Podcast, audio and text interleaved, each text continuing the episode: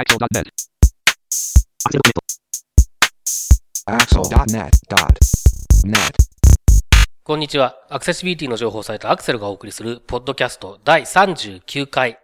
2014年3月5日頃、本当に配信できたらいいなっていう感じの号です。中根です。皆さん、こんにちは。初音ミクです。ミク !39 度目まして、インフォアクションの植木です。アクセルの敏腕秘書のつもり FC0 山本泉です。はい、よろしくお願いします。よろしくお願いしよろしくお願いします。敏腕ね。敏腕ってどんな字を書くかは知りません。俺は知ってるよ。本当に？一応ね、漢字書き取り横綱だったからね、あ小学横綱？あ小学校3年生の時は。あすごい昔取った絹塚な感じですね。小学校3年生で瓶、ワンはともかく瓶は出てこなさそうなうーん、痛いところ疲れましたな。さあ、3月に入って花粉のシーズンですが、中根さん、植木さんは花粉とかはいかがですか？僕中根さんは？は特にね、大丈夫なんですよね。あの、まだデビューしていない。してないですね。ちっちゃい頃から高校生ぐらいまでの間、あの、埃に対するアレルギーがすごくひどくて、はい。えーアレルギー性鼻炎ずっとあったんですけど、なんか体質が変わったみたいで最近全然、あの、汚い我が家でも全然平気ですね。大人になったんですね。うん、鈍感になったんでしょうえね。ー植木さんは花粉症とかは？私はですね、去年、ようやくデビューをさせていおめでとうございますただきました。今も鼻声なんですが、これは風邪です。あしからず。難しい。そっか。私もなかなかこう、デビューしそうでなかなかしていないっていう感じで、今年はまだ、あの、花粉が少ないという予報らしいですね。まあなんか、去年とかに比べるとね、でも、うんあの、花粉症がひどい人たちに言わせれば、そんなの気休めだって言ってましたけどね。ああ、そうなんです。ええまあ、あの、結構花粉症の方大変多いかと思いますので、ご自愛ください。はい。ということで、早速始めていきましょう。はい。ではまずまとめて、今回取り上げるクリッピングの記事を、えー紹介してください。はい。スクリーンリーダーって一体いくつあるんだろう？フォーカストーク最新 OS などへの対応状況と方針が明らかに。サンディエゴってどこにあるの ?C さん2014参加報告セミナー。そして、サイパックってどのパック？サイパック iOS 向けの Daisy 録音図書再生アプリの新版をリリース。そして最後です。スクリーンリーダーに関するアンケート調査。WebAIM スクリーンリーダーユーザーサーベイ5の結果を公表。ということで、今回は4つ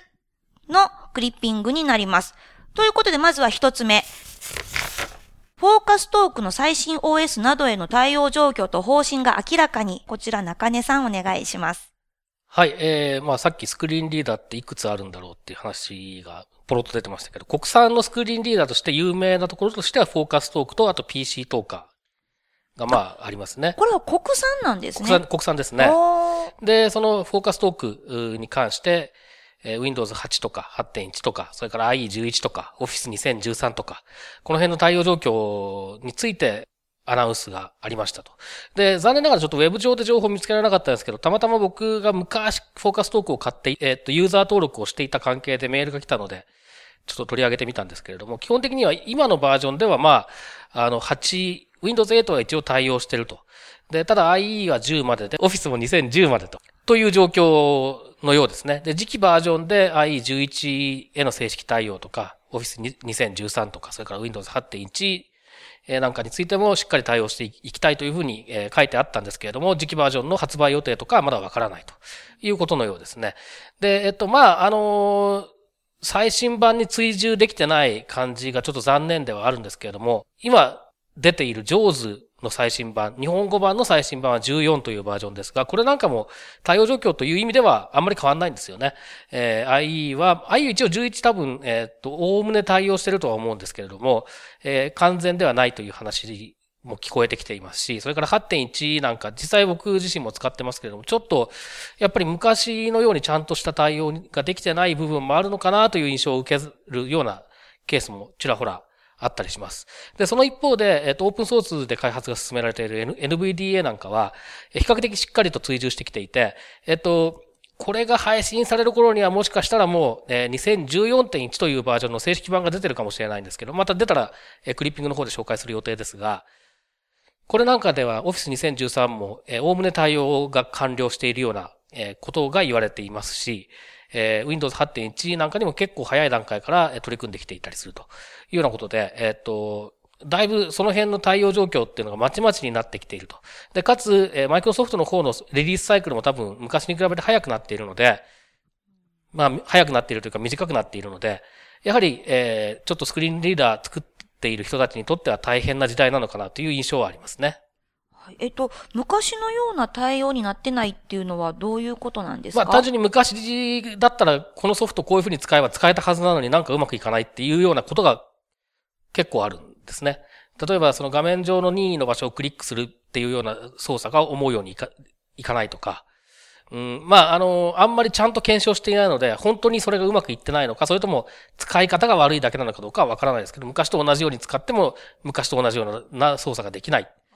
というようなことは、まあ、あの、経験はしてますね。なるほど。植木さん、こちらの件についてはいかがですか？あの、まあ、フォーカストーク開発しているのは、スカイフィッシュっていう会社なんですけど、はい、栃木県の宇都宮に拠点がありまして。餃子ですね。そうです。宇都宮といえば餃子の街です。餃子日本一を奪回しました。はい。おめでとうございます。おめでとうございます。で、あのー、このスカイフィッシュさんって結構若いメンバーが、あのー、やっている会社で、確か今までは結構ね、Windows の新しい OS とかって、ほほぼ同時にリ、リリースされると同時に対応してきてて頑張ってたんですけど、そのスカイフィッシュさんをもってしても、こう、なかなか最新バージョンにキャッチアップするのがなんか大変になってきちゃったのかなっていうのをちょっと今話を聞いてて思いました。はい。セミナー情報です。C さん2014参加報告セミナーということで、こちらも中根さんお願いします。はい。えー、これ毎年三井リンクスさんがやってるセミナーですね。えー、C さんという3月の半ば頃まあ、初旬っていうこともありますけれど、3月に大体開催される、アメリカで開催されるんですけれども、まあ、世界的に見て、おそらくアクセシビリティの分野では一番規模の大きな、えー、学会と展示会と、えー、なんかそういうのが、えー、複合したようなイベントがあるんですが、え、これに関する、えー、参加してきてどうだったよっていう報告をしてくれるという、そういうセミナーですね。で、三井リンクさんは、えっと、一人発表ですね。学、学会というか、まあ、あの、プレゼンテーションをするということもありますし、え、その他の、いろいろセッションも聞いてくると思いますので、え、主にそのウェブに関連するアクセシビリティの部分について、見たこと、聞いたこと、話したこと、え、こういったことを紹介してくれるという感じのようです。はい。三井リンクスの黒沢さんと木立さんが、えー、この報告会でいろいろとレポートをしていただけるということですね。で、C さんっていうのは、あの、音だけ聞くと私わからなかったんですけど、CSN、C、見ても分かってなさそうだぞ。C さんってなんかカタカナで書くと、あの、シーマンみたいな感じだなと思っていたら。シーマン。古い。そうです。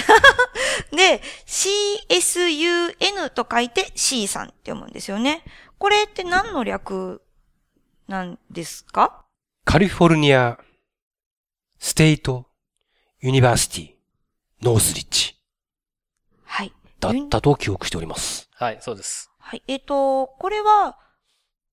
大学が主催なんですか？まあ、そうですね。あの、 California State University の、まあ、あの、ノースリッジ校というところに、えー、障害者、障害を持った学生に対応するための、まあ、チームというのが結構古くからあって、そこが中心になっても、これ、今年29回目ですか？そうですね。はい。とかいう感じで、もう30年近くやってるわけですよね。80年代から。で、えっ、と、まあさっきも言いましたけど、展示会とか、まあも含めて本当に規模が大きくて、で、かつ、あらゆる障害を扱ってるんですね。で、えっと、アクセシビリティ、特にこれを聞いてくださっているような方だと、ウェブのアクセシビリティっていうことに注目しがちなんですけれども、あの、アクセシビリティと言ったときに、あの、ウェブ以外のものもかなりいろいろ取り上げられるという、そういう、あの、イベントですね。で、こちらは、まさか、植木さん、去年同様行かれてしまうのですか？私、10年連続10回目の参加となります。うわすごいで、も、もしや、な、な、中根さんも、今年は、僕は11年ぶり7度目の参加になります。おー、二人して行くのですね。ということで、私はお留守番になります。という感じでですね、私のように C さんに行けない方、でも C さんの内容が気になる方というのは、えー、この三井リンクスさんのイベントですよね、セミナーイベント。C さん2014参加報告セミナ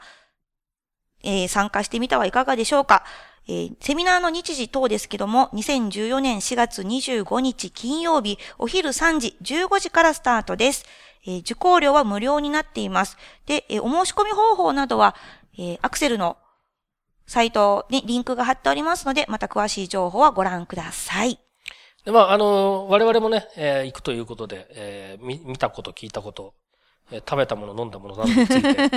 えーいろいろと、食べたもののえー方が多そうだな。レポートできるといいなと思ってます。ただまあ、あの、えー、木梨さんとか黒沢さんとかとと違って、あの、報告しなきゃいけないっていう、こう、義務感なく行くので、僕の場合は。あの、以下同文です。お遊んで帰ってくるだけの可能性もあります。良いお席はお早めに。ということで、気をつけて行ってきてください。サイパック iOS 向けデイジー録音図書再生アプリの新版をリリースということで、こちらも中根さんお願いします。はい、えー、サイパックという、まあ、会社ですね、えーが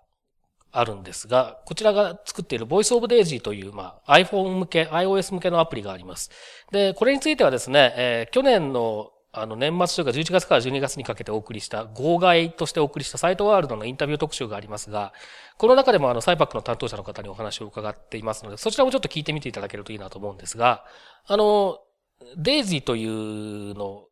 は耳慣れない方ももしかしたら、これを聞いてらっしゃる方だと多いかもしれませんが、え簡単に言ってしまうと電子書籍フォーマット、電子書籍を提供するためのフォーマット、形式なんですね。で、どういう電子書籍かというと、まあ、マルチメディア電子書籍という言い方をしますけれども、本の内容を朗読した音声、それから、えその気になれば本文のテキスト、えそういったものも収録できると。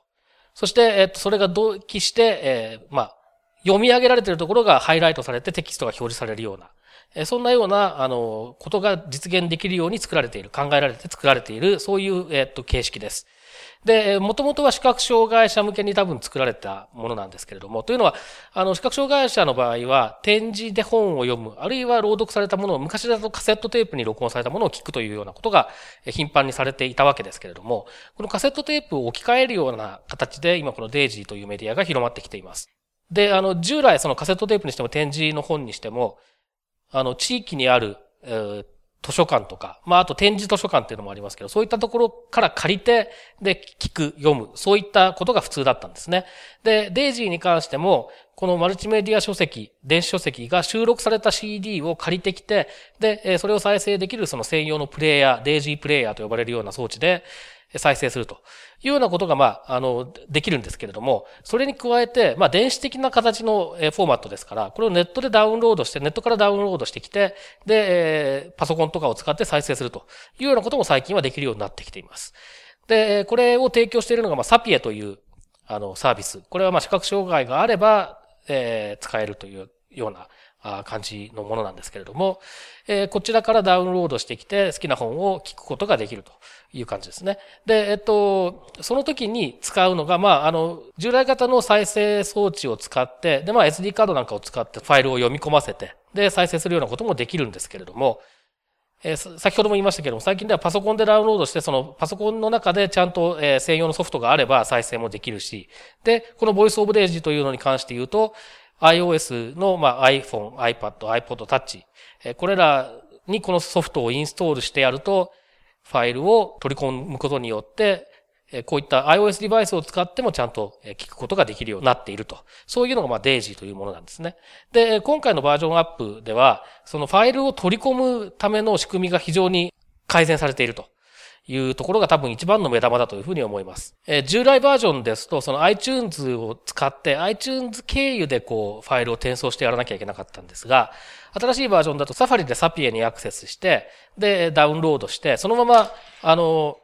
このボイスオブデイジーというアプリに転送することもできるし、それから例えば、えー、実際に僕もやってみたんですけれども、ドロップボックスに PC で保存したデータを、今度 iOS のドロップボックスのアプリで開いて、そしてそれを、えー、このボイスオブデイジーに転送するというようなことも簡単にできるようになったということで、iTunes を使わなくても良くなったということで、非常に使い勝手が向上したという、そういうバージョンアップですね。お植木さん、こちらの件についてはいかがですか？デイジー。僕はデイジーって言うとね、ドライビングミスデイジーっていう。あ、おばあちゃんですね。モーガン・フリーマンが運転手の役でね、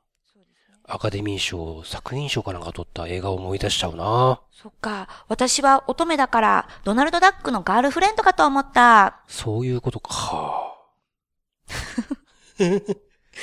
えっと、で、これは結構普及率って高いんですか？デイジー自体。デイジー自体は高いです。あの、どんどん普及してきてますね。これは、日本国内でももうだいぶカセットテープの代わりに使われるようになってますし、あと、えー、欧米ではもう随分、えー、使われて、使われるようになってきてますし、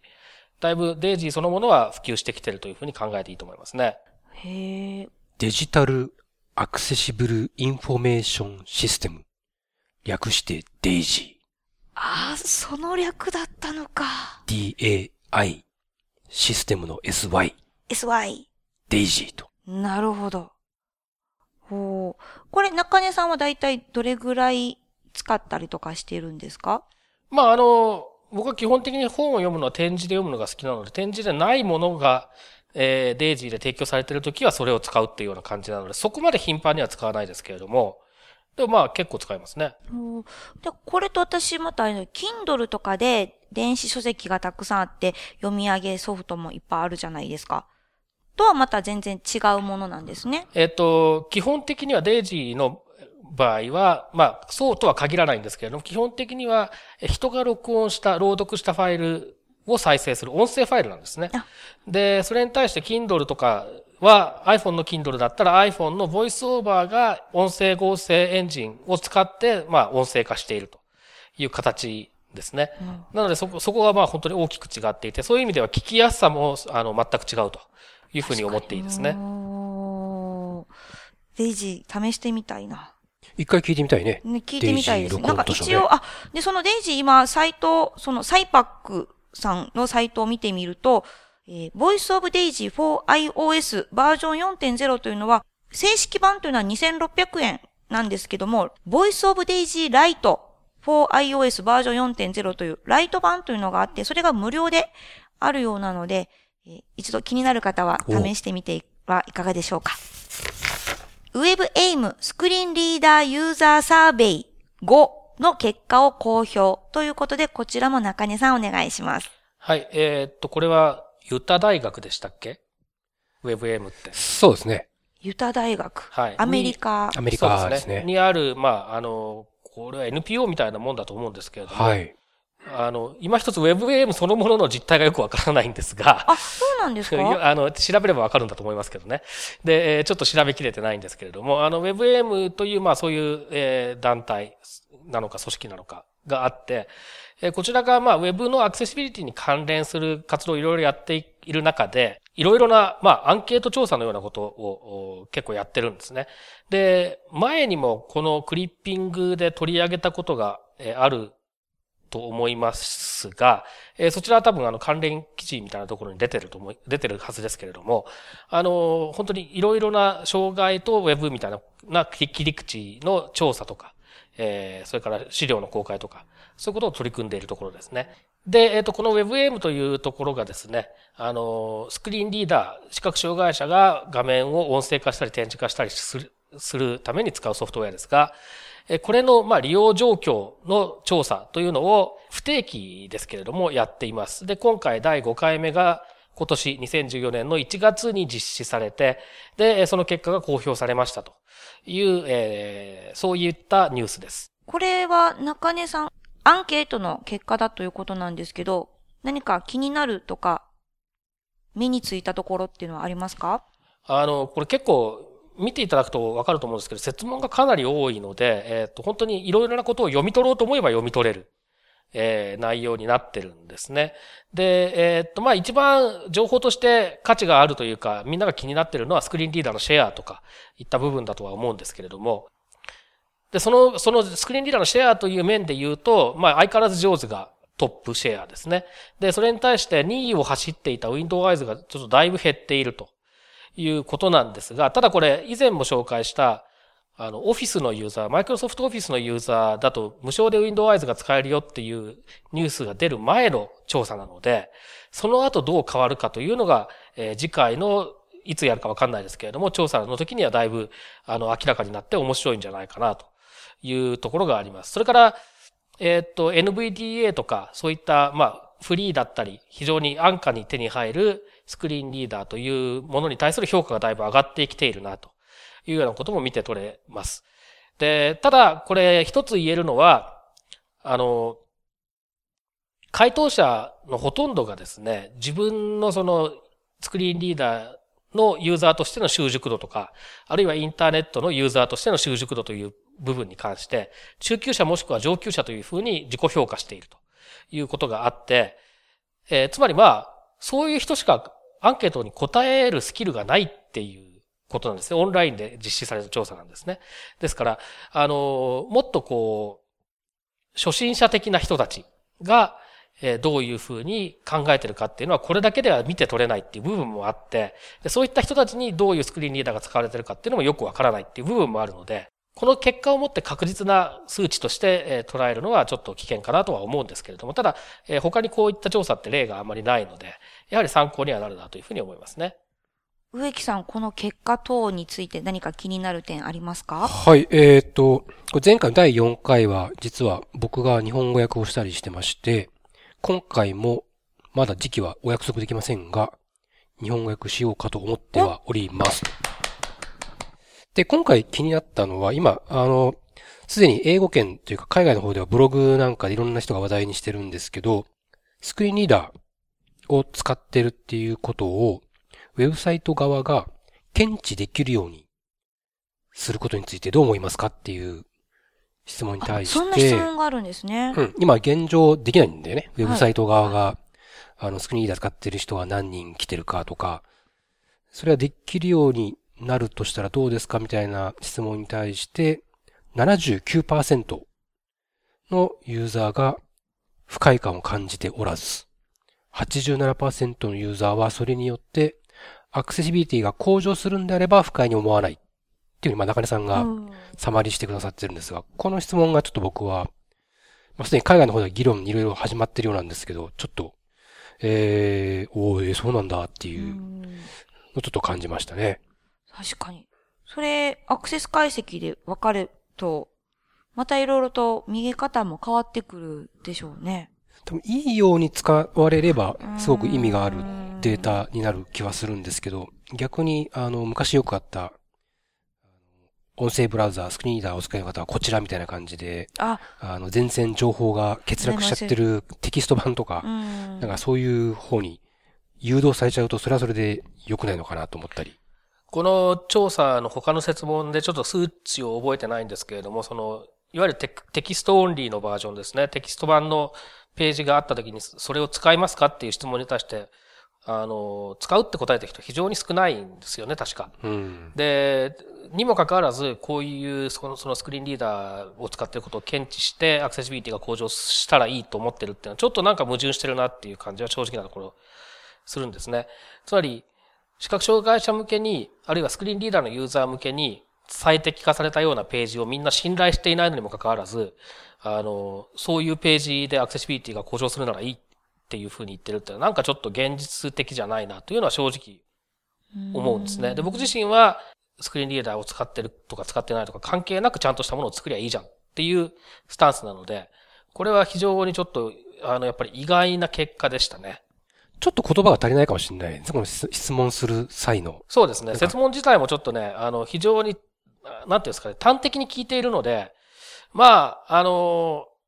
その答えによって何が意図されるのかっていうことをあまり考えずに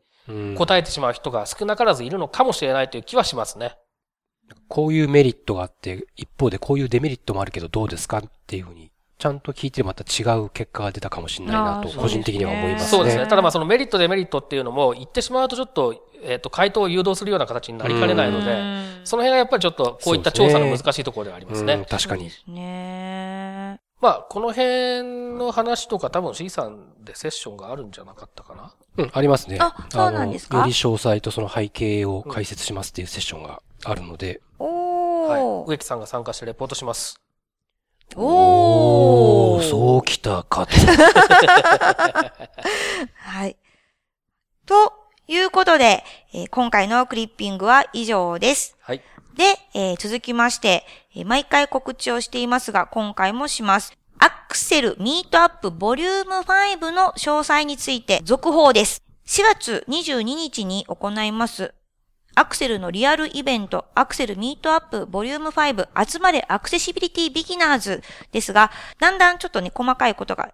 決まってきそうです。植木さん、内容については、どのような感じになりそうですか？はい、えっ、と、去年の5月に、え1回目のアクセルミートアップを開催したんですが、まあ、その時も同じ集まれアクセシビリティビギナーズというタイトルだったんですが、まあ、基本的には、あのー再演というかですね、同じような内容で、まあ、ビギナー向けの、えーセッション、僕が、えーイントロで、まあ、そもそもアクセシビリティとは何かっていうような話をさせていただいて、で、中根さんが、えっ、と、障害のある人がコンピューターを使うことについて、まあ、デモを交えて、えー紹介してくれるはずです。で、あとは、えっ、と、申し込みいただくときに質問を自由に書いてもらうんですが、まあ、その質問、いただいた質問に、えー時間の許す限り、中根さんと僕でお答えしていこうという、まあ、三部構成になる予定です。はい。中根さん、今回の集まれアクセシビリティビギナーズについてですが、こんな感じになりそうかなっていうのは何かありますか？えーまあ、今植木さんもおっしゃってましたけれども、基本的にはまあ、第1回の時と、ほぼ同じ内容、まあ質問のところ以外は、ということになるのかなという気がしますね。で、デモとして使うウェブサイトとかは当然変わってくると思いますけれども、これは対決ですかね、また。まあ、僕はあんまり対決心はないんですけどね。えー私はまだまだリベンジに燃えてますよ。おー。で、まあ、あの、いかに効率的に Web を読むとか、まあ、Web に限らずですね、PC を使うかというようなことについて、えー紹介していこうというもので、まあ、また同じ内容かって思われた方も多いかもしれないんですけれども、やっぱりこういった、そもそも何なのっていう話はし続けていかないと、あの、さ一回分かった人たちは、まあ、その人たちはその人たちで頑張ってくれればいいんですけれども、そういった分からないかった人が分かるようになるっていうチャンスをもっと増やしていかないといけないなという思いが植木さんにも僕にもありますので、えーそういったアプローチでイベントを作っていこうかなというふうに思ってます。